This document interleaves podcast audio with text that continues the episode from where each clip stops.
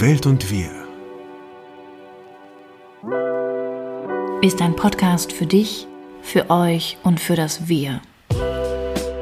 Wir sprechen hier über die Dinge, die uns und vielleicht auch euch bewegen, in einer Welt, die mehr denn je einen Bewusstseinswandel braucht.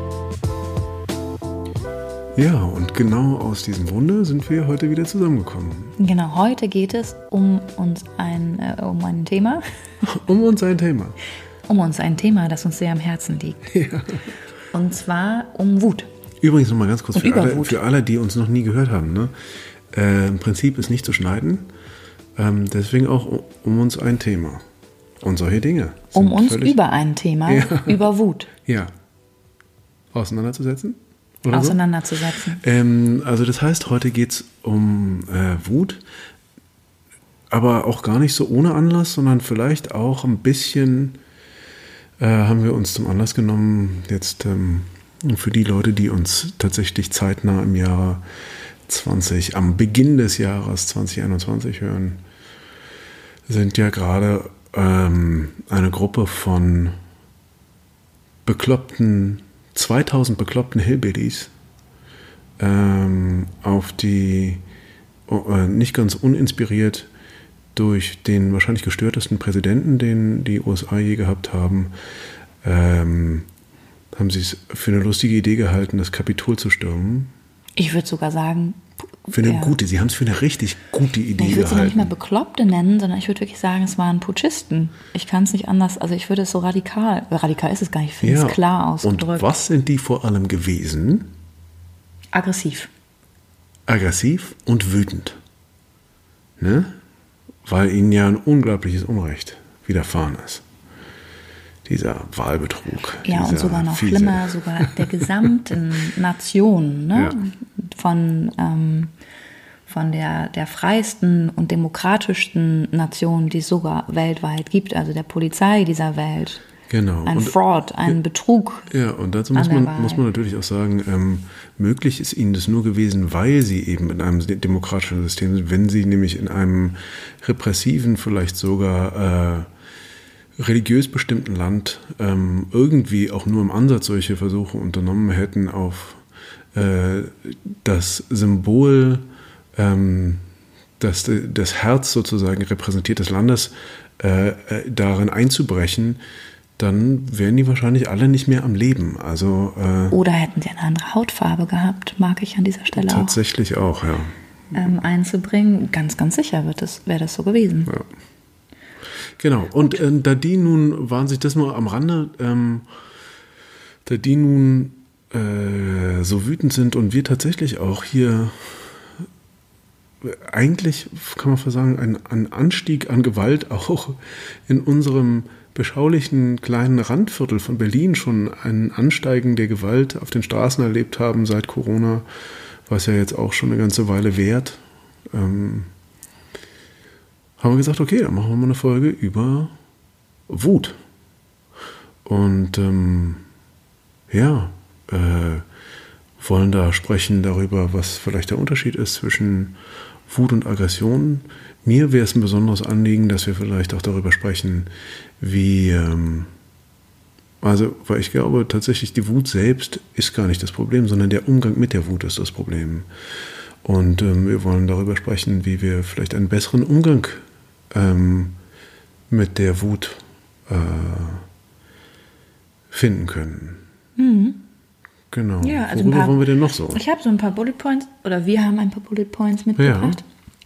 Ähm, wenn wir über Wut sprechen oder Aggression, haben wir das ja eben oft auch negativ belegt. Ne, Also das gibt für viele Menschen, die über Wut nachdenken oder ähm, mit, mit dem Gefühl von Wut und Aggression in Kontakt kommen, gibt es ganz schnell Aufladung von Scham, Schuld oder ähm, unangenehmen Gefühlen, ungelösten Konflikten, tiefen Verletzungen, die nicht aufgearbeitet werden können, vielleicht sogar Beziehungsabbrüche und Veränderungen. Und ganz grundsätzlich, wenn wir erst einmal schauen, was ist denn das überhaupt für eine Emotion, die Wut, ähm, und ist die tatsächlich ähm, so negativ, kann ich sagen, nein.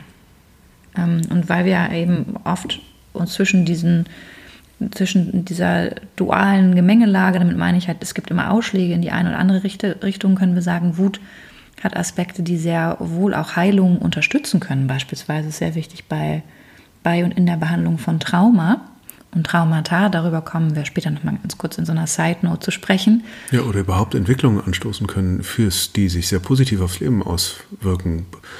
Äh, Wut auf seinen Boss im Job kann zum Beispiel sehr ähm, beim Sport sehr eindeutig was anzeigen. Oder, Sport zum genau, Beispiel. Oder Sport, Wut oder, würde genau. es kein, also ne, da sind wir überall genau, du beschreibst es, aber ich würde nochmal ja. so den Bogen ausholen, um mhm. ja, zu sagen, danke.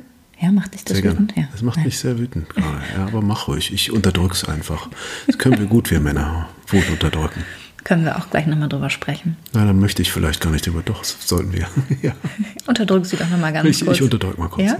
ja? Also bei der Definition von Wut und Aggression können wir erstmal sagen und feststellen, grundlegende Emotionen eines Menschen, ob Mann, ob Frau, sind halt eben diese sogenannten Basisemotionen, über die die Psychologie sich einig werden konnte. Das ist halt so das Einmal-Eins.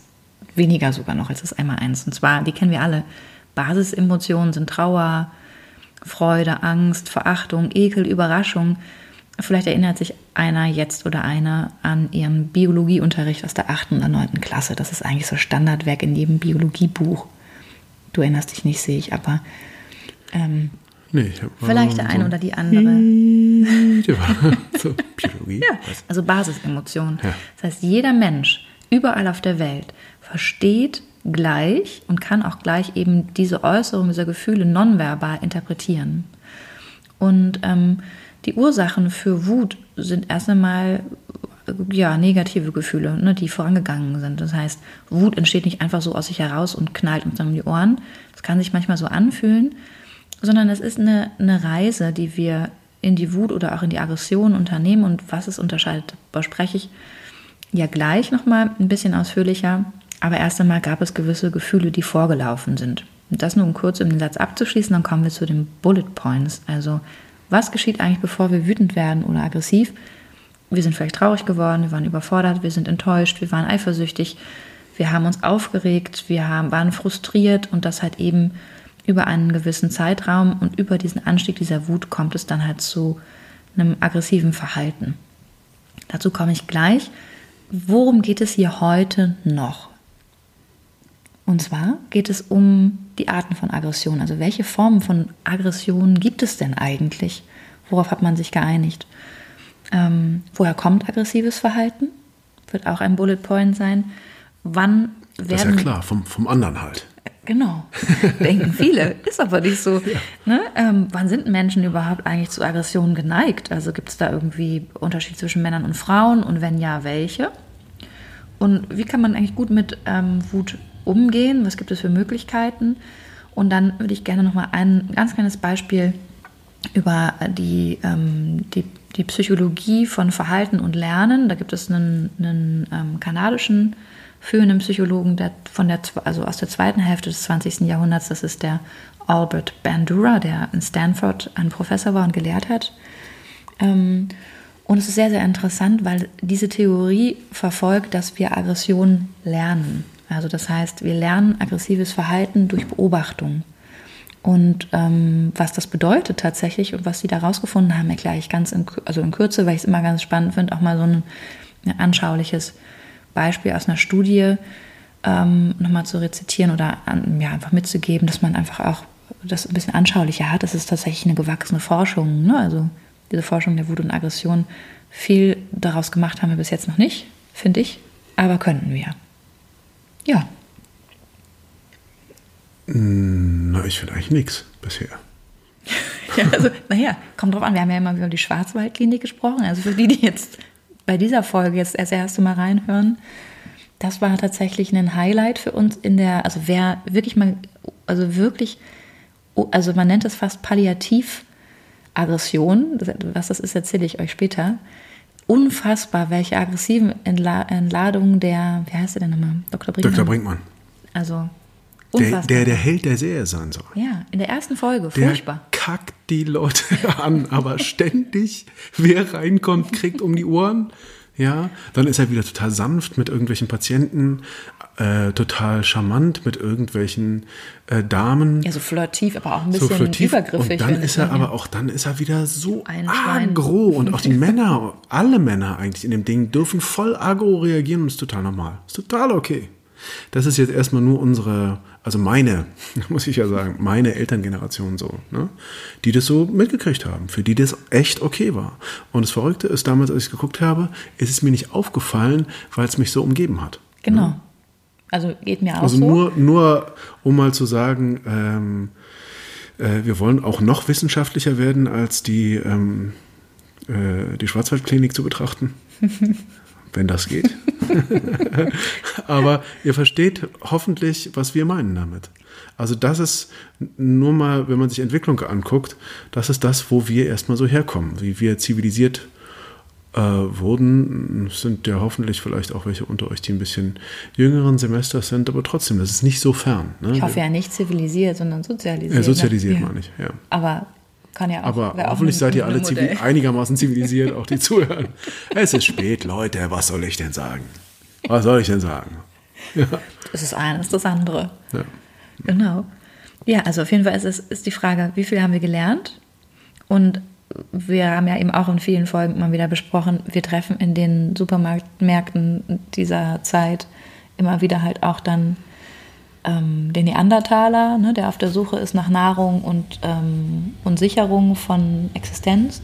Und jetzt neben diesem. Und Klopapier. Und Klopapier. Und neben diesem scherzhaften Betrachten sind wir natürlich global in einer extrem herausfordernden Situation. Und das ist so. Das heißt, wir haben jetzt fast ein Jahr ähm, eigentlich in einem Lockdown, wir gefühlt in einem Lockdown verbracht.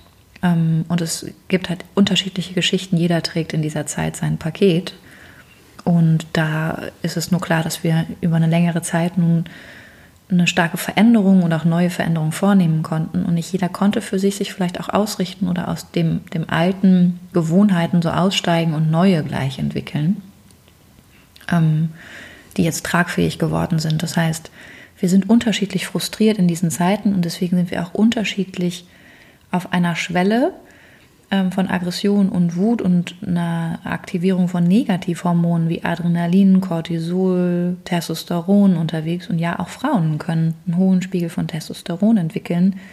Und Testosteron ist ein Negativhormon aus einem Kreislauf von Stress, Überspannung, chronischem Stress und Angst, das vor allem eins tut, und das finde ich sehr, sehr interessant, es senkt die Empathiefähigkeit. Das heißt, wir sind viel, viel weniger offen für die Bedürfnisse und die ähm, Gefühle anderer Menschen. Das ist, ein, das ist ein Hormon, was uns im, äh, im Sport, im Hochleistungssport auch immer wieder begegnet. Ne? Also das ist ja da auch gewünscht, dass wir uns dann nicht darum kümmern, ob bei einem Sprint unser der zweite, der uns auf den Fersen ist, vielleicht auch gleichsam aufschließen darf, sondern es geht um den Kampf gegen den anderen dann da. Ja, oder ne? ob jetzt der, den wir umgetackelt haben äh, beim Rugby, ob dem das vielleicht wehgetan hat. Ja. Und man also, kann oh, stehen bleiben leid, und ja, fragen, sorry. oh, ah, sorry. Ja, ja. ja. aber ähm, nur ganz kurz, äh, ähm, äh, dieses Senken der Empathie bezieht sich ja dann nicht nur, leider nicht nur ähm, auf äh, die, andere Personen, sondern es bezieht sich auf alles. Das genau. es bezieht sich auch auf Tiere, es bezieht sich auch auf die Umwelt. Es bezieht grundsätzlich ähm, ist man halt nicht mehr so empathiefähig. Und das ist natürlich, und da kommen wir dann auch weg von äh, ähm, den mächtigen, wütenden Männern dieser Welt und sondern wir kommen eigentlich zu was ganz Globalem, nämlich einem äh, dem Zustand der Welt. Und deswegen haben wir dieses Thema gewählt und für relevant empfunden, darüber zu sprechen, weil wenn sich unser Umgang mit Wut ändern würde, würde sich die, würde sich die Welt fundamental ändern. Das heißt, wir würden wiederkommen zu einer größeren Empathiefähigkeit und wir könnten ähm, vielleicht eine, nochmal irgendwie eine Kehrtwende hinlegen, was die Zerstörung der Welt angeht, die ja relativ massiv ist im Moment. Absolut. Es ist halt eben auch nochmal ein Punkt, und dann zum Stichwort mangelnde Empathiefähigkeit. Wir haben oft den Umgang mit Wut nicht gelernt. Also Dr. Brinkmann ist ein wunderbares Beispiel für noch ein sehr niedrig entwickeltes Bewusstsein, so nenne ich das jetzt mal, möge mir verzeihen, als fiktive Figur. Aber ähm, damit meine ich gar nicht, dass es dann das eine ist besser und toller und das andere ist äh, schlechter oder ähm, verkümmert oder so. Wobei verkümmert würde ich vielleicht das schon nennen, ähm, um es auf den Punkt zu bringen. Einfach weil wir keine Erfahrung machen konnten, durch dieses Gefühl, mit diesem Gefühl zu arbeiten, zu wachsen. Und das gar nicht, weil wir weniger fähig dazu wären, sondern weil wir keine Unterstützung hatten im Lernen, im Umgang mit diesem Gefühl. Und das ist halt eben elementar, elementar wichtig. Das ist etwas, was Säugetiere lernen im Umgang in ihrer Gruppe. Ne? Also Hunde, wer Hunde kennt oder Katzen, sieht, wie die Katzenmutter oder auch der Hund das Verhalten der Kinder, auch das Spielverhalten ne, der, der, der, der Brut beeinflusst ne, und führt, lenkt, unterbricht das Spiel, wenn es zu heftig wird. Ne. Das sind halt eben auch, das ist eine, eine Lernerfahrung, die halt eben Tiere auch schon machen. Ne. Und wir haben oft, weil es gesellschaftlich auch nicht so besprochen ist und halt eben auch, ähm, dann kommen wir gleich nochmal zu Männern und Frauen, ähm, für Frauen zum Beispiel irgendwie schräg ist.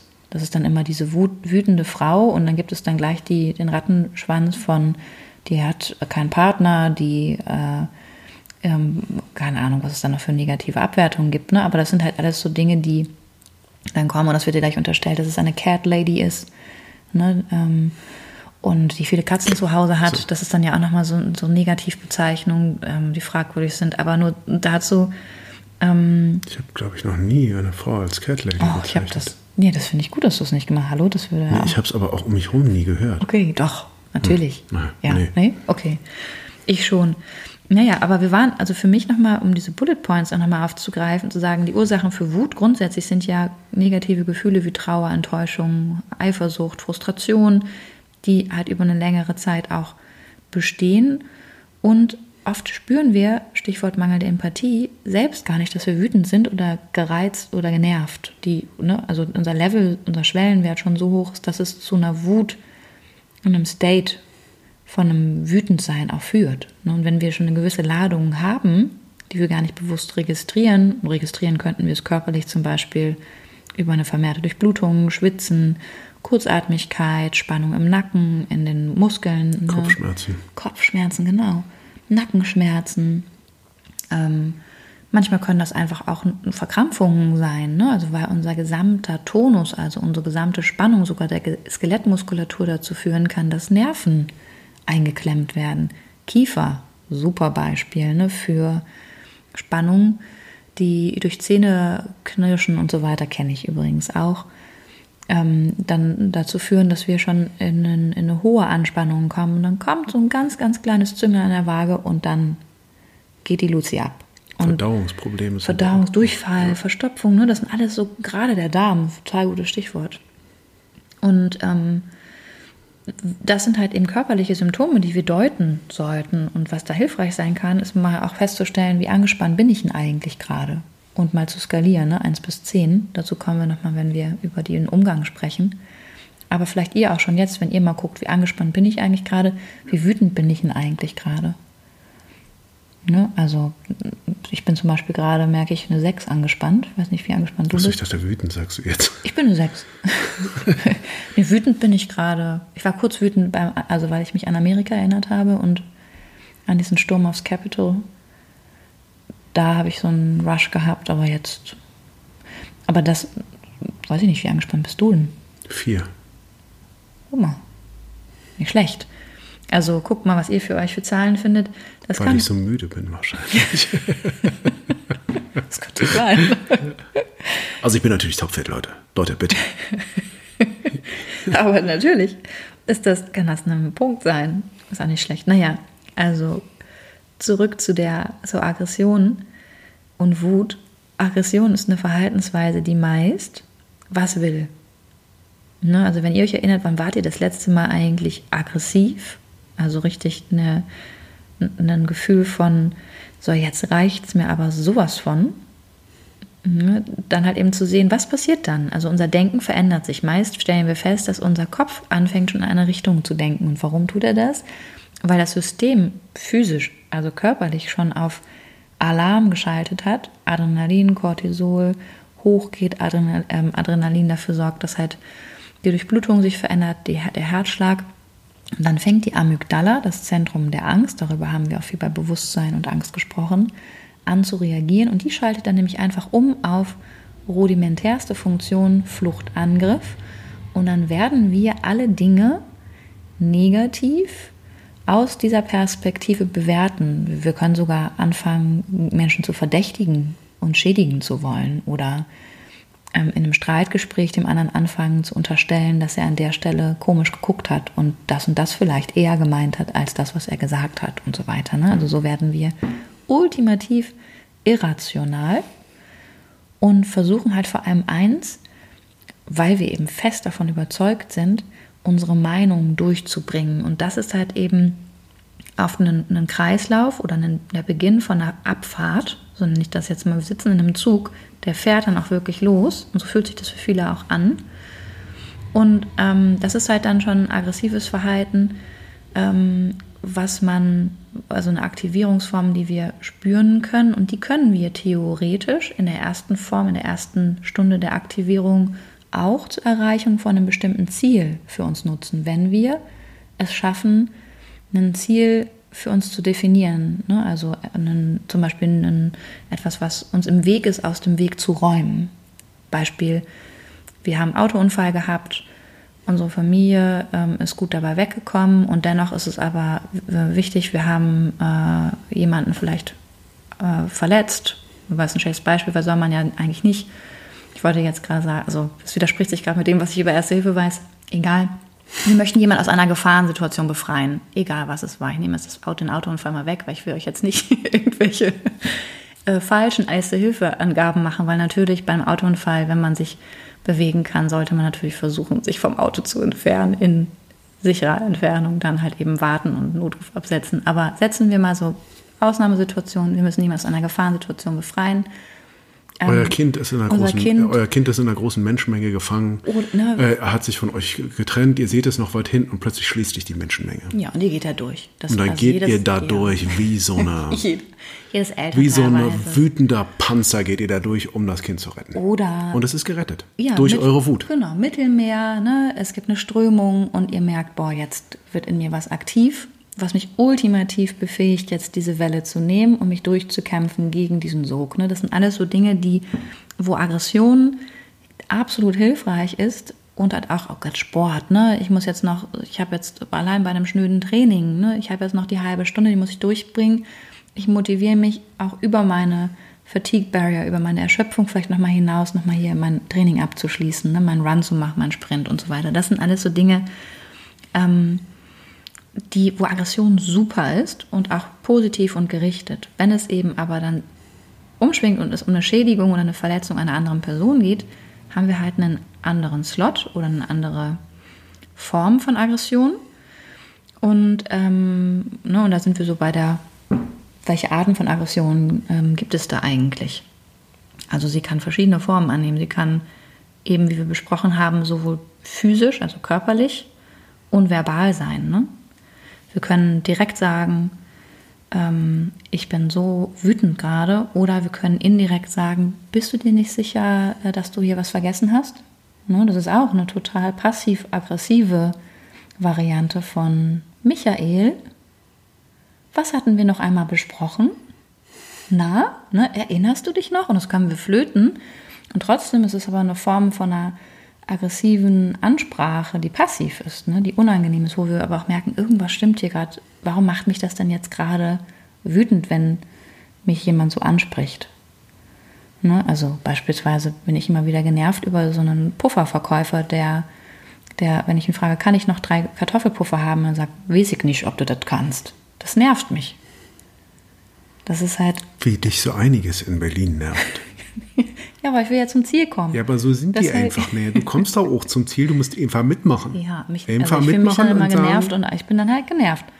Ne, kann, ich, kann ich mich auch fragen, naja, wie angespannt war ich denn vorher, bevor ich Kartoffelpuffer ge, geholt habe? Und das ist ein wichtiges Stichwort. Wenn wir hungrig sind, haben wir natürlich auch eine schlechtere Resilienz. Also habe ich bisher noch nie so doll bei mir feststellen können, aber kann bei vielen Menschen sehr doll ein Thema sein. Hunger gleich schneller aggressiv. Konnte ich ja mal beobachten. Ich weiß es nicht. Mhm. Aber ist, glaube ich, ist klar, ne? Wir haben passiv, aktiv also direkt indirekte Formen von Aggressionsäußerung. Und jeder von uns hat auch jede schon mal angewandt. Also wir waren alle irgendwo schon mal passiv-aggressiv, wir waren aktiv-aggressiv und übrigens kann auch eine, eine Form von Aggression sein, über jemanden zu lästern. Ne, das ist halt dann eher so, ich traue mich nicht eine direkte Konfrontation und vielleicht ist die auch irrational, meine Abneigung oder vielleicht sogar Neid ähm, oder eine Frustration mit einem Menschen, dann lästere ich erstmal im sicheren Busch über jemanden und kann damit meine Aggression mal so richtig loslassen. Und dann ist es halt auch spannend, was ist denn mit diesen ganzen Klatschmagazinen und Boulevardmagazinen? Ne? Ist das halt, ist es auch eine aggressive Form von, von Informationsmitteilung, ne, die wir betrachten sollten. Aber da bin ich sowieso nochmal strenger vielleicht. Also Psychologen unterscheiden zwischen dann nochmal einer instrumentellen, so wird es dann genannt, oder einer feindseligen Aggression. Ne? Also instrumentelle ist dann eine Person möchte ein bestimmtes Ziel erreichen und es geht um die aktive Mobilisierung von Kraft, um dieses Hindernis zu beseitigen. Das ist die instrumentelle. Genau. Ich mhm. rette das Kind aus der Menschenmenge ich schwimme dem Strom davon. Ich gebe jetzt noch das Letzte, um den Ball endlich zwischen die zwischen Pfosten, die Pfosten zu knallen. Genau. Und ne, das ist, ich gebe einen Endspurt im Lernen, ne, das sind alles so, das ist eine Instrumentelle, wo wir mobilisieren. Und dann haben wir natürlich die feindselige. Ne, also bei der Instrumentellen ist die Schädigungsabsicht zweitrangig. Ne? Die ist nicht, ich will den anderen erstmal nicht schaden, ich will, dass das Problem beseitigt ist. Die feindselige Aggression ist aber die, wo ein Mensch Wut oder feindselige Gefühle sofort zum Ausdruck bringt und halt vor allem seiner Spannung abreagiert. Und oberste, das oberste Ziel ist, Recht zu haben, sich durchzusetzen und vielleicht auch sogar die andere Person psychisch, manchmal eben auch physisch zu verletzen. Ne, das ist eine Aggression, die vor allem, und dafür ist es nämlich interessant, eine Aggression ist, wo ich Wut und Aggression auch stark unterscheide. Und das ist dann die nackte Aggression, so würde ich es jetzt mal eben nennen. Das ist nicht wissenschaftlich, ne? aber für euch griffiger. Die ist nämlich, fühlt sich oft sehr, sehr schwer zu kontrollieren an. Und das ist vor allem eine, äh, eine entfesselte Aggression, die sich dem Zugriff unseres präfrontalen Kortex entzieht, also dem Teil des Gehirns, das halt eben nach dem Neandertaler kam und den Homo sapiens gemacht hat. Ne? Davor ist Neandertaler.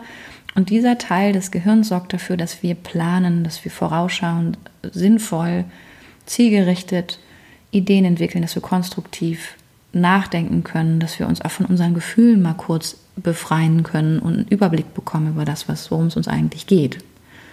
Ähm, in dem Moment, wo die Amygdala rast und wir kämpfen ums Überleben, kann es uns dann eben passieren und dann kommen wir zu dem Übergang, dass es auch uns nicht weiterbringt. Wir können zwar uns abreagieren, wir toben und rasten aus. Das sind ja auch so, so ähm, eingefleischte Wortspiele. Ne? Ich, hier raste ich aus, mich so ausgerastet.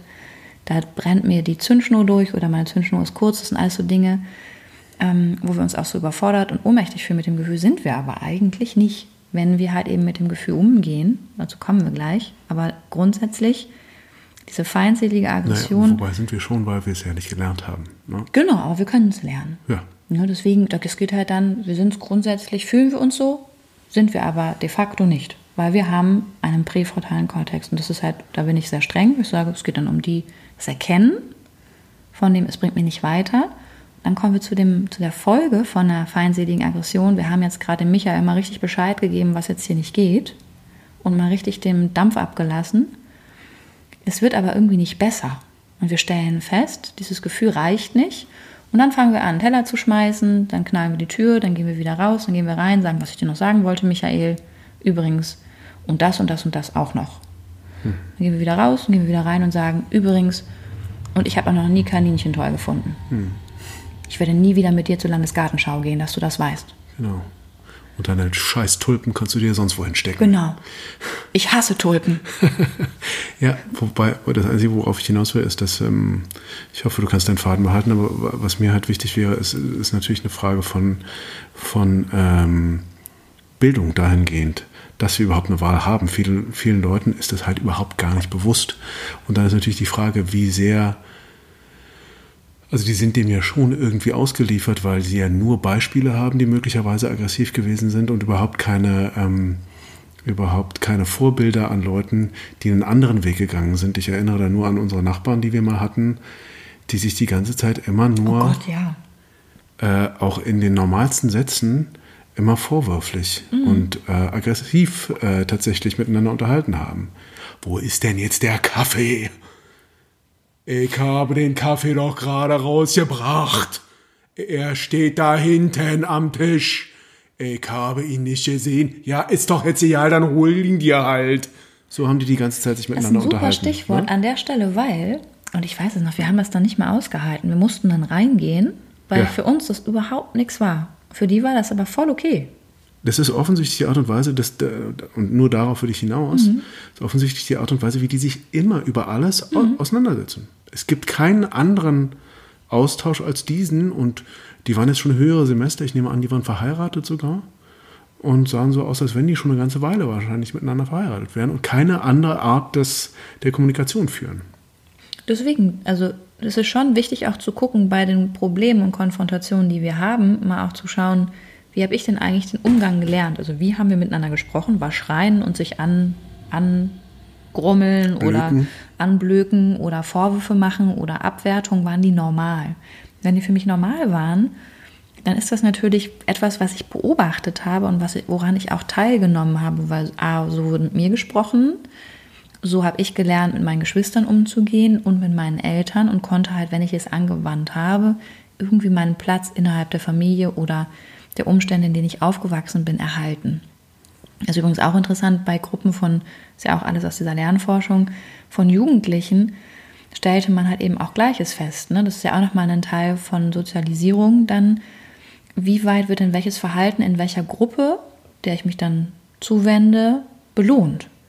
Wenn es eine Gruppe ist, die ähm, jetzt eher so rüpelig ist oder aggressiv auftritt und halt so, so vielleicht auch ein bisschen äh, so mobbingmäßig unterwegs ist und halt der Anführer immer wieder ähm, eine, eine, Belohnung bekommt oder einen, gefeiert wird dafür, dass er halt wieder jemanden, ähm, jemandem Angst gemacht hat, ist das natürlich was A, die, einmal die Gruppe, von der dieser, dieses Mobbing ausgeht, erlebt und was dann versuchen halt, versuchen andere Gruppenmitglieder nachzuahmen und es erlebt aber auch das Umfeld, das diesem, dieser mobbenden, dieser Mobbergruppe ausgesetzt ist, auch. Das heißt, auch dieses Umfeld lernt, es scheint hier okay zu sein, die setzen sich damit durch und sie werden da nicht bestraft oder eingegrenzt. Das ist jetzt eine kurze, schnelle Übertragung zu diesem Hillbilly-Mob, zu den Putschisten äh, auf dem Capitol Hill. Es ist definitiv eine Signalwirkung, ob wir akzeptieren, dass hier ähm, Rechtsextremisten ähm, das Herz von Amerika stürmen. Ne? Und, und das heißt halt eben hier auch zu sehen, das hat eine Strahlwirkung immer. Und es reicht nicht aus, dann zu sagen, wir betonen mal ganz kurz wieder demokratische Werte, sondern wir brauchen hier schon eine Struktur, die eine, eine klare Grenze aufzeigt. Und, und zwar ganz, ganz konkret, ne? weil wir was zu beschützen haben. Und das ist gut dann auch einer, unge also einer entfesselten Aggression mit einer ganz, ganz klaren, ausgerichteten, zielgerichteten, sinnvollen Aggression zu begegnen. Ne? Und das ist ein Teil, ähm, da sind wir gesellschaftlich extrem herausgefordert jetzt gerade, weil wir halt eben alle diesen Umbruch erleben. Und gerade bei jemandem, der aus so einer Sozialisierung kommt, der, für, wo deren Familie es klar und normal war, dass man sich eher anschreit als anspricht. Und, und wo man halt Grenzen auch überschreitet und missachtet, man anfängt auch innerhalb der Familie den anderen bloßzustellen, Tagebücher liest, Türen geöffnet werden oder ähm, geschnüffelt wird oder wir, wir geschnüffelt wird, so nachgeschnüffelt wird wie ich habe gesehen, dass du dich mit der Michelle getroffen hast oder die Mutter von der Michelle hat mir erzählt, dass du, ne, das sind alles so Grenzüberschreitungen. Ja, ich kenne diese Leute jetzt nicht, von denen du erzählst, aber okay. Das ist ja alles jetzt nochmal ja. Name von der Redaktion geändert. Ja. Aber wollte nur an der Stelle sagen, wenn wir das als normal kennengelernt haben, werden wir Probleme bekommen in unseren neuen Beziehungen. Mhm. Ne, weil unser Partner dann auf einmal sagt, warte mal ganz kurz, das gefällt mir so überhaupt nicht. Und wir uns dann halt eben auch irritiert fühlen, weil wir das gar nicht kennen. Ne? Das heißt, da brauchen wir neue Entscheidungen und Entscheidungen können wir eben dann treffen, wenn wir nicht wütend sind, wenn wir nicht frustriert sind, wenn wir keine Angst haben oder trauern, sondern wenn wir uns von diesem Gefühl, also diesem Zentrum, das so negativ, also primitiv, damit meine ich rudimentär ursprünglich ist, das Flucht- und Angriffzentrum, ähm, die Amygdala vor allem, ähm, wenn wir der ähm, etwas entgegensetzen. Oder Beziehungsweise wenn wir dem aggressiven Verhalten etwas vorschalten, ne? Ja, vorschalten oder wenn wir dieses aggressive Verhalten erstmal anfangen zu beobachten. Es geht noch nicht unbedingt darum, weil das ist oft eine Frustration wieder. Wir können nicht sofort uns verändern, auch wenn wir das immer gerne wollen. Ähm, wir können aber sofort eine Entscheidung treffen. Eine Veränderung wächst, damit sie kontinuierlich ist, über neue Erfahrungen. Das ist ganz wichtig, auch in der Traumatherapie bedeutet das nicht immer unbedingt, dass wir Ewigkeiten brauchen, weil Erkenntnis ist ja auch nicht abhängig von Zeit. Ne? Also wenn wir etwas verstehen, ist das nicht an Zeit gebunden. Sehr wohl bedeutet aber eine neue Erfahrung, dass wir Zeit investieren müssen, so wie jeder, der Sport macht, weiß, es braucht eine Zeit, um eine gewisse Fitness zu bekommen und die zu halten. Es braucht eine Zeit, bis wir uns einem, ein Tier sich an uns gewöhnt. Das ist auch, weil, also passiert, weil es eine Erfahrung mit uns macht, kontinuierlich. Und ein Tier lernt, sich auf uns zu verlassen und uns zu vertrauen. Und genauso können wir neue Learnings, also neue Lernerfahrungen, ähm, anders integrieren, wenn wir uns A, entscheiden, ich möchte das so nicht mehr, ganz bewusst. Wir herausfinden, was regt mich eigentlich gerade auf, ne? Ähm, was ist es denn gerade, was jetzt hier gerade los ist? Also wir schon vor der aggressiven, dem aggressiven Output feststellen, wo bin ich denn eigentlich? Wie geht es mir? Was ist denn eigentlich los? Ähm, und wie habe ich das eigentlich immer gemacht? Weil aus, ne, nochmal, woher kommt aggressives Verhalten? Das wollten wir auch besprechen. Wir reagieren ja nicht alle gleich auf Erlebnisse. Ne, was ähm, jetzt dem, die Zuhörerin A und den Zuhörer B frustriert, wird völlig unterschiedlich sein, was Steffen und mich frustriert eben auch. Und ähm, es gab dazu immer wieder psychologische Theorien, die versucht haben zu erklären, wie sich Menschen eigentlich aggressives Verhalten aneignen. Das eine habe ich eben kurz erwähnt, ne, in der Betrachtung dieser, dieser, Puber, dieser Adoleszenzzeit, dieser Pubertätsphase, wo wir anfangen, halt eben zu gucken, womit kann ich irgendwie wie selbstwirksam auftreten und womit bekomme ich eine Anerkennung. Ähm, und wenn ein Kind lernt in seiner Familie, dass es mit Gewalt ein Ziel erreichen kann oder dass es beobachtet, dass zum Beispiel sein Vater, seine Mutter, seine Schwester damit durchkommt, dass es ähm, sich massiv durchsetzt auf Kosten von allen anderen, dann ist das ein Lernvorgang, den Psychologen Verstärkung nennen. Also wenn wir einen wütenden Dr. Brinkmann zu Hause hatten als Großvater oder Vater, oder auch alle Männer halt eben angucken, sich angucken können, wie so ein Mann wütet und halt eben ähm, Übergriffigkeit an Übergriffigkeit sich reiht, ähm, dann ist das natürlich eine Vorbildfunktion, die wir, das nennt man dann Modelllernen, durch Beobachtung lernen. Und das lernen Kinder, hat man herausgefunden, da kreuze ich jetzt mal schnell zu Albert Bandura, dem, der halt eben aggressives Verhalten erforscht hat mit noch anderen Psychologen, der eben sagt, ähm, es reicht auch eine stellvertretende Erfahrung zu machen. Das heißt, wenn mein Kind zum Beispiel jetzt so Shooting Games nur beobachtet bei YouTube, dann lernt es damit indirekt eben auch und hat auch eine eigene Erfahrung gesammelt durch die Beobachtung der Person und das Verhalten der Person. Es kann auch ein Zeichentrickfilm sein, wo aggressives Verhalten gezeigt wird. Ne? Und das Kind sieht dann entweder real life bei seinem Großvater, der Dr. Brinkmann-artig unterwegs ist, oder bei einem Shooting Game oder bei ähm, Tim und Struppi. Was für Erfahrungen machen die? Wodurch bekommen die Anerkennung? Und die Auftretenswahrscheinlichkeit der Nachahmung liegt dann extrem hoch. Je jünger das Kind, desto stärker. Das ist natürlich echt krass, ne? wenn man mal betrachtet, was wir so alles geguckt haben als Kinder und was wir auch gucken durften. Also ich weiß nicht, ob einer von euch noch die Stooges kennt. Die Stooges hauen sich nur eine rein. Die hauen sich nur eine rein. Bud Spencer prügelt alles platt, was, was nicht bei fünf auf dem Baum ist.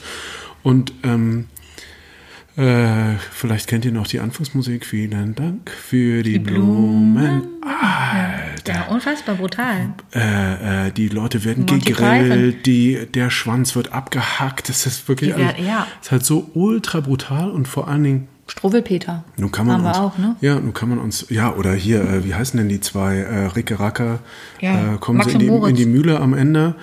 Ähm, es ist halt wahnsinnig brutal und ähm, äh, ganz zu schweigen von den Gebrüdern Grimm, die tatsächlich äh, äh, richtig gehend dazu da waren, den Kindern Angst zu machen wo den Leuten halt gar nicht bewusst war. Also das ist so das, wo wir, wo wir herkommen. Ja. Es, es ist brutal, was wir da an Vorbildern haben. Und wenn du das so beschreibst, von dem lieben Herrn Bandura oder Bandura, ähm, ist schon hart. Ist es, vor allem müssen wir dann uns fragen, wenn wir lernen, also durch Angst lernen wir nicht, ne? Durch Angst lernen wir Viele uns. werden Halt, jetzt wahrscheinlich sagen, wir sind Spaßbremsen, dass wir Tom und Jerry. nee, es ist, ja eine, So, es ist ja eine Frage der Bewertung. Wenn wir heute uns das angucken, also es, man muss halt eben sehen, ich würde meinem Kind vor sechs oder sieben jetzt Tom und Jerry nicht unbedingt zeigen, weil hirnorganisch hat es gar nicht die Möglichkeit, sein Erleben, sein Gefühl von dem Gefühl der Person zu trennen, den oder die sie da sieht. Ne, das heißt, wenn man sich sowas anguckt, dann halt später. Und dann ist aber die Frage, wenn jemand bisher bis, zu- bis zu seinem bis 25 noch nicht Tom und Jerry geguckt hat und sich dann, jetzt setzen wir das mal voraus, dass es das gäbe, dieses Beispiel, einfach Tom und Jerry guckt. Würde der das wirklich unterhaltsam finden? Das ist halt die Frage, weil wir laden natürlich auch gewisse Erfahrungen auf. Wir, wir erinnern uns an die Umstände von Wetten das, Samstagabend, ne, nach der Badewanne mit Oma und Opa und dazu gab es bei mir ähm, Toffifee oder Crunchips. Ne, Das heißt, wir haben halt positive Assoziationen, wir wissen, wie es uns da ging, wir hatten ein Gefühl dazu oder wie es bei Oma war, wenn wir im Hof gucken durften. Also so meine, das ist auch furchtbare Frauenbilder, die da vermittelt werden, würde ich meinem Kind jetzt, finde ich fragwürdig. Mich neulich mit einer Kollegin und Freundin darüber unterhalten, ob ich das machen würde. Ich weiß es nicht. Aber das heißt, da sind wir natürlich, es ist halt ein, für die Eltern hier, die zuhören, wichtig und interessant, das zu hinterfragen. Aber ganz, ganz grundsätzlich zum Thema Wut und Beobachtung von Wut und Lernen.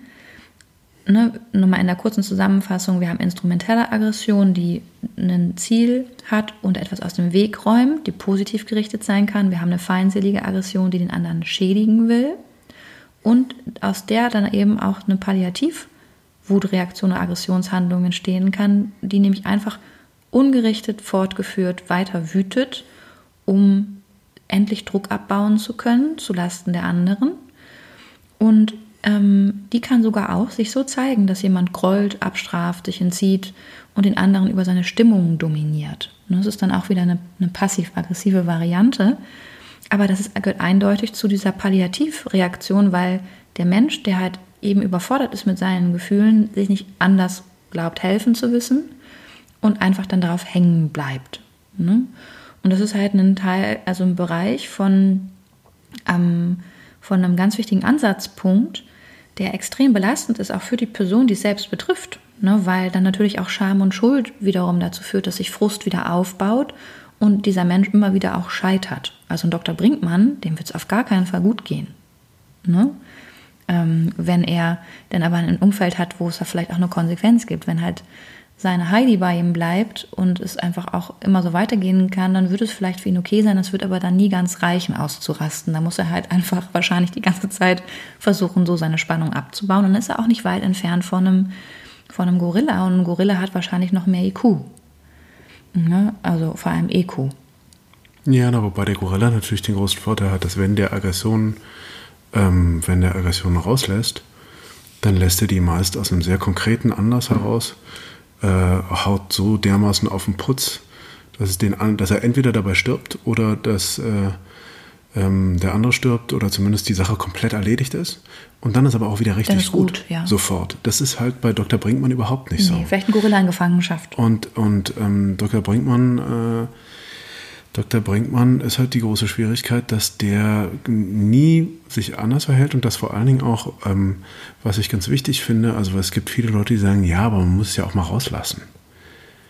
Und das ist halt kompletter Bullshit. Also Ja. kann, kann sein, ähm, aber oft so ein reines, dummes Rauslassen der Aggression, ohne die Aggression zu untersuchen, wo kommt die her, wo will die hin und warum habe ich die, ähm, und äh, was kann ich vielleicht in Zukunft äh, für andere Umgänge damit finden, sondern einfach dann zu sagen, okay, ich prüge jetzt, also ich brülle jetzt rum oder ich, äh, es gab ja auch oft so therapeutische Ansätze, wo dann gesagt wurde, hier jetzt hau mal da richtig immer äh, irgendwo rauf oder so. Oder geh in den Wald und mit, hol dir, hol dir einen, einen Baseballschläger und gehst halt in den Wald und suchst dir einen Baum aus, der eh schon tot ist und dann klopfst du auf diesen, also tatsächlich, ich habe das gehört von Leuten, die ähm, von ihrem Therapeuten tatsächlich diesen Vorschlag bekommen haben. Und äh, da kann ich halt nur, Unfassbar. und da kann ich halt nur sagen, what a bullshit. Weil das Einzige, was dadurch passiert, ist, dass äh, ähm, Gewalt sich weiter ausbreitet und ununtersucht bleibt. Also ich bin die nie dadurch losgeworden. Ich habe auch, ähm, ich äh, kenne das auch als Kind, dass zu mir gesagt wurde, ähm, äh, ja, wenn du so wütend bist, dann, dann tritt doch mal irgendwie mit aller Wucht gegen was gegen oder lass es doch mal richtig raus. Das hat mir nie geholfen. Never ever. Weil nicht gefragt wurde, ja, warum bist du denn eigentlich so wütend? Mhm. Es wurde, also mein Problem ist ja damit nicht gelöst worden. Sondern ich habe die Wut halt noch weiter sich ausbreiten lassen. Das hat mir eigentlich eher geschadet, würde ich sagen. Das ist auch interessant, weil es geht ja um Begleitung durch die Wut. Ne? Wenn man jetzt sagt, eine Wut, also wenn wir eine Spannung. Ich war ein sehr wütendes Kind. Das ist auch völlig in Ordnung, weil Kinder, das ist auch ein Teil von der, von der normalen Entwicklung. Also ein Kind, das nicht wütend ist, da würde ich mir Gedanken machen. Ne? Also weil, was ist denn Wut? Wenn wir jetzt gucken als Basisemotion, ne? haben wir eingangs besprochen. Wut grundsätzlich gehört zu der Basisemotion eines Menschen. Das ist eine Frage, wie wir das halt eben rahmen. Ein Kind braucht unbedingt, bis es sechs, sieben ist, eine Begleitung durch diese Gefühle. Ne? Das heißt, es braucht eine Orientierung, die erstmal im besten Fall, gelingt auch keinem Menschen immer, äh, offen ist für das, was dahinter liegt, das Bedürfnis. Und das ist, das ist zumindest eine Basis, wo wir anfangen können, später uns zu fragen, Mann, warum hat mich jetzt wieder dieser Pufferverkäufer so aufgeifert? Wieso habe ich mich denn darüber geärgert, dass er mich wieder gefragt hat? Der begleitet dich ganz schön hier, das merke ich. Das, das, das hängt dir noch nach. Nur als einfach als, als, als Beispiel. Muss ich mir mal fragen, was ist denn mit dem? Ja, aber hier nochmal für euch zu sehen, finde ich echt ein gutes Beispiel. Ähm, Wut zeigt eine Grenze auf. Also erstmal ist eine Wut erstmal nur ein Parameter für, hier ist eine Grenze erreicht, hier kommt ein Gefühl auf, das ein Kind immer überfordert, weil das hat natürlich immer den Wunsch, dazuzugehören, dabei zu sein, gut zu sein, okay zu sein, wie jeder Mensch erst einmal in seiner ersten Ausrichtung, wenn es um Gesellschaft geht, auch. Ne, das hat gar nicht so viel mit Moral und Ethik zu tun, das hat was mit dem mit der Essenz von Human Being zu tun, mit dem eine Gruppe bedeutet für mich Überlebenssicherung. Und das heißt, es ist super wichtig, dass ich dazugehören darf und dass ich auch angenommen werde und dass ich halt auch eine Bedeutung habe in einer Gruppe. Dass ich Menschen habe, mit denen ich gesellig sein kann. Das ist auch ein Riesenproblem jetzt in diesen Zeiten, weil wir da durchbrochen sind in unseren sozialen Kontakten. Und wenn es mal nur ein Kontakt ist zu ähm, einem Kioskbesitzer oder in einem Café, dass ich mich mal mit einer Bäckerin frei unterhalten kann, ohne dass die gestresst meine Brötchen in die Tüte haut. Ne? Das sind alles menschliche Kontakte, die wir brauchen. Und hier halt eben zu sehen, Wut zeigt uns eine Grenze auf. Wut fordert uns auch auf, diese Grenze zu vertreten oder zumindest zu überprüfen oder vielleicht auch zu handeln. Und es ist eine Handlungsaufforderung von unserem System. Ne? Also hier passiert was, das Mittelmeer saugt mich ins offene Meer, ich muss jetzt was tun. Und das fühle ich körperlich und halt eben auch psychisch. Und das heißt, wenn wir diese Gefühle haben und mit denen nicht umgehen, die wegdrücken, werden wir in der Folge A weniger fühlen.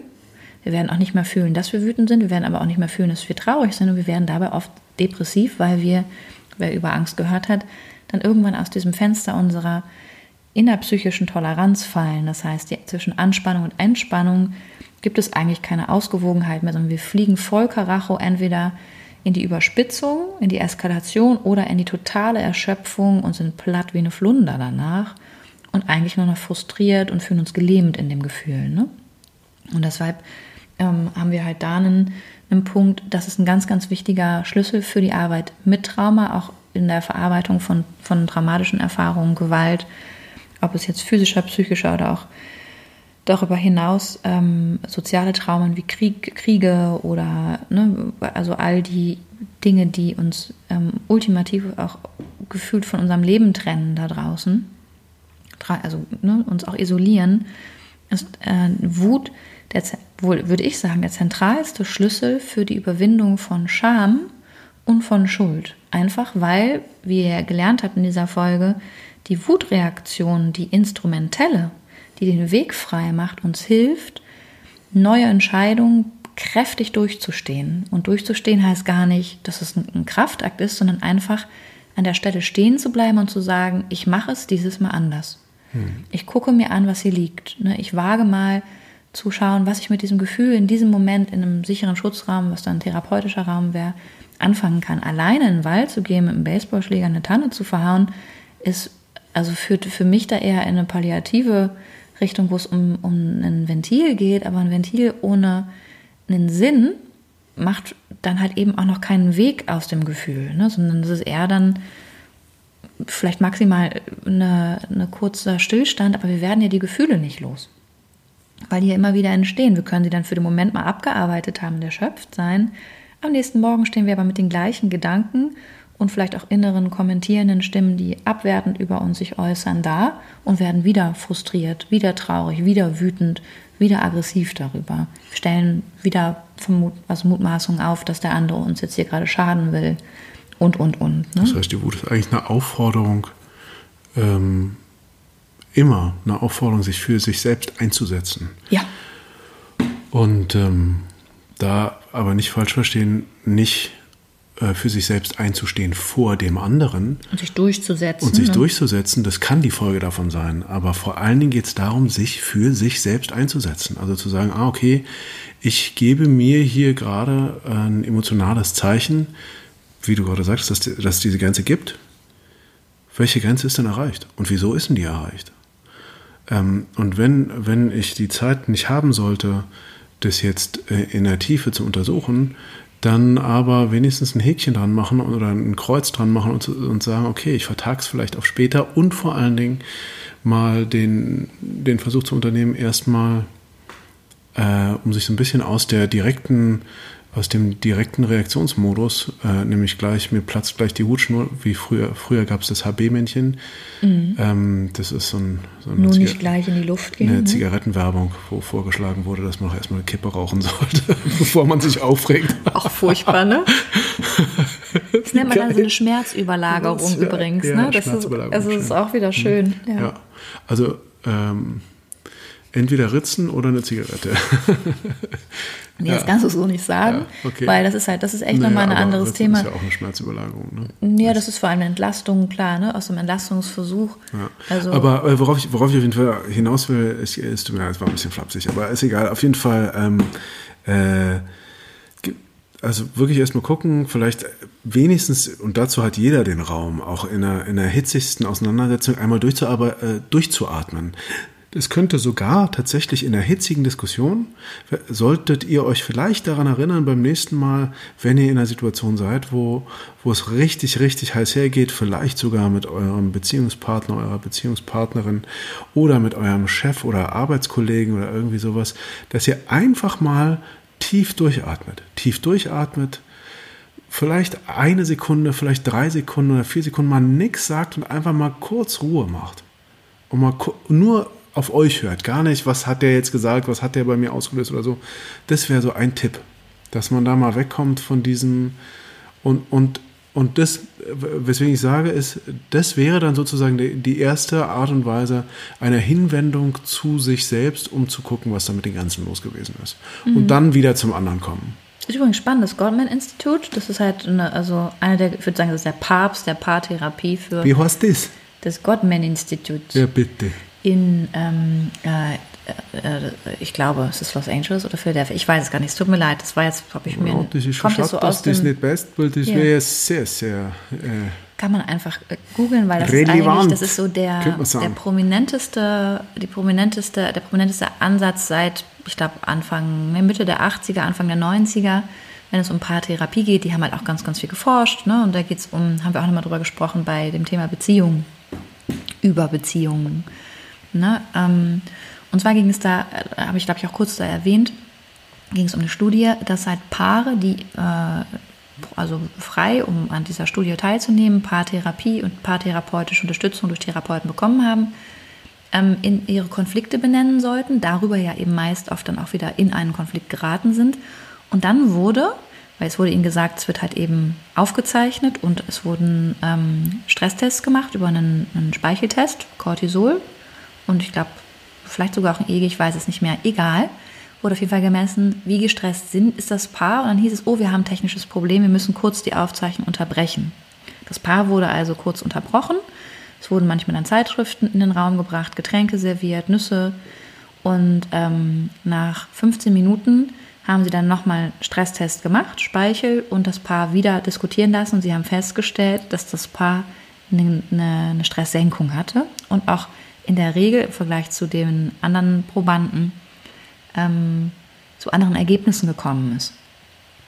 in der Beurteilung ihrer Problembesprechung vorher und nachher mussten die eben so, ja, so Formulare ausfüllen. Ne? Und das ist halt spannend. Also es reichen wirklich kurz Momente aus, wo wir mal kurz eine Pause haben von dem, was wir gerade gedacht und gefühlt haben, um unser Stresslevel, unsere Bereitschaft, ultimativ vielleicht auch aggressiv ähm, den anderen fertig machen zu wollen, aus, um bei der Sache zu bleiben, weil das ist nämlich eigentlich die relevante Frage. Wenn ich mir erlaube, ich mache mir eine Pause, ich nehme mir Zeit, meine Wut lasse ich mal eben Wut sein und gucke mal, wie geht es mir eigentlich, wie hoch ist mein Stresslevel.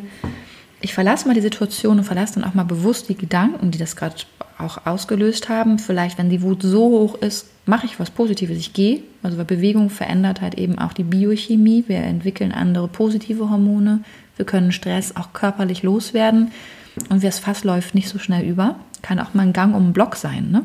Auch in einem Streit. Das ist gut. Ähm, die Atmung, auf die zu achten und sich in den anderen hineinzuversetzen, also eine Empathie. Wir haben ja das Testosteron kurz besprochen, ne?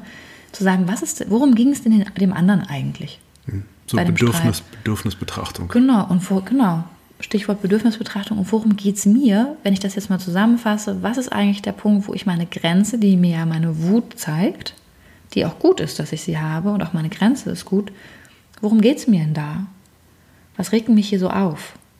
Ne, also was, in dem Fall, was regt mich denn bei dem Kartoffelpuffermann da so auf? Was nervt mich denn da so? Ne, was ist denn da, warum reagiere ich denn da? Ähm, Vielleicht solltest du dich ja traumatherapeutisch nochmal beraten lassen. Könnte sein. Vielleicht sollte ich das aufarbeiten. Aber ich, ne, Kartoffelpuffertrauma. Jeder, jeder, ich ein schweres Kartoffelpuffertrauma. ne, jeder hat ja seinen, äh, jeder hat, kennt seinen Kartoffelpuffermann übertragen. Ja. Ne, also Falls, falls, der Kartoffelpuffermann das hört, ganz liebe Grüße an der Stelle. Wird ja? der, glaube ich, nicht. Aber ja, nee, ist auch für mich, ist auch nicht so wichtig für mich. Ja, also viel wichtiger ist ja auch zu gucken, wie geht es mir damit? Den Quatsch höre ich mir doch nicht an, wird er wahrscheinlich sagen. Ja, und das ist halt auch interessant. Ne? Wir, wenn wir eben in, ich sage jetzt mal, in den rudimentärsten Flucht- und Angriff, Kampfmodi sind, dann wollen wir auch nicht offen sein für die Ideen eines anderen Menschen. Ne? Weil wir ja wirklich um unser Überleben kämpfen. Das ist halt nur, es kann nur eine geben oder ich habe nur ein Foto für dich heute. Ne? Weswegen wir es eher so übel nehmen. Weil das natürlich eine chronische Stresserhöhung Wenn ist. Wenn nicht so Fernsehfirmen äh, ist, wir reden über Germany's Next Topmodel, ja? Ja, also wobei ich mir das auch nie so richtig angeguckt habe, muss ich sagen, aber ich zumindest aus der Ferne beurteile ich das, soweit ich das kann, so. Ähm, also Aggression schadet auch nicht dem anderen, sondern schadet uns selbst. Ne? Das ist auch nochmal ein Punkt, über den ich da nochmal so schließend an der Stelle kommen würde, weil dann haben wir eigentlich alle Bullet Points abgearbeitet. Wobei sie dem anderen ja auch schaden kann. Ne? Sie kann dem anderen schaden, aber sie schadet dann vor allem der Beziehung. Ne? Also es sei denn, wenn, sie, wenn wir auf der Beziehungsebene bleiben zu Menschen um uns herum. Ich denke mal an Gefängnisse und oh ja, gut, ja klar. Also, Natürlich, also das, also, das ist, das ist ich meine aber, nur, nur, ich meine eine andere Form. Ja. Hm, natürlich schadet das. Ne? Also wenn wir jetzt von nackter und entfesselter Gewalt sprechen, überhaupt keine Frage. Kriegssituationen. So. Kriegssituationen. Ähm, wir können natürlich nie den Umgang und auch den, den Umgang mit Streit vermeiden. Das ist auch keine sichere Beziehung. Eine sichere Beziehung lässt auch Streit zu. Also sicher und harmonisch wird es, wenn wir akzeptieren, dass wir bei dem anderen Grenzen erreichen und auch wir dem anderen Grenzen zeigen müssen. Also eine Beziehung, wo gar nicht gestritten wird, würde ich überprüfen, ob das halt, ob es hier Themen gibt, die eben wirklich vermieden werden, ne? weil eine Entwicklung bedeutet auch eine Auseinandersetzung, auch einen Streit und eine Betonung von dem Ich bin und du bist und wir sind was. Was wollen wir denn? Ne? Wohin wollen wir denn kommen, um, äh, um uns zu, also da gehört Veränderung zu. Sicher in der Veränderung werden wir, indem wir uns zumuten an der Grenze und sagen, ich bin wütend, ich komme hier nicht weiter, äh, ich bin frustriert, ich muss erstmal herausfinden, warum. Hm. Und oft ist es schon eine große, eine große Befreiung, überhaupt erstmal nur zu benennen, ohne dann irgendwas damit anzufangen, erstmal nur zu benennen, was eigentlich los ist. Also mhm. ich bin gerade super sauer oder ich fühle mich gerade so schlecht behandelt oder ähm, vielleicht sogar, wenn man die Zeit hat, äh, in einem in einem Business-Meeting einmal rausgehen auf die Toilette und das leise vor sich hin sagen richtig, weil dann ist es draußen. Draußen ist immer besser als drin. Das könnte, könnte helfen. Es kann halt eben auch helfen, wird zum Beispiel auch bei so einer Akutsituation, das zu beobachten, was man denkt und auch zu sagen, will ich das? Will ich so denken und will ich diese Gefühle eigentlich immer wiederholen oder was kann ich denn hier mal anders machen? Hm. Was würde ich denn gerne wollen? Ich würde mich anders fühlen. Ja, wie denn? Irgendwie ruhiger. Okay, was könnte ich jetzt machen in diesem Augenblick, um ruhiger zu werden? Schluck Wasser trinken. Okay. Die Hände waschen. Okay. Nochmal ganz kurz mich einsperren in der Einzelkabine und durchatmen. Okay. Nochmal die Hände waschen. Fühle ich mich jetzt ruhiger? Ja. Was könnte ich jetzt tun? Eine Cola trinken. Trinke ich eine Cola? Gehe ich zurück.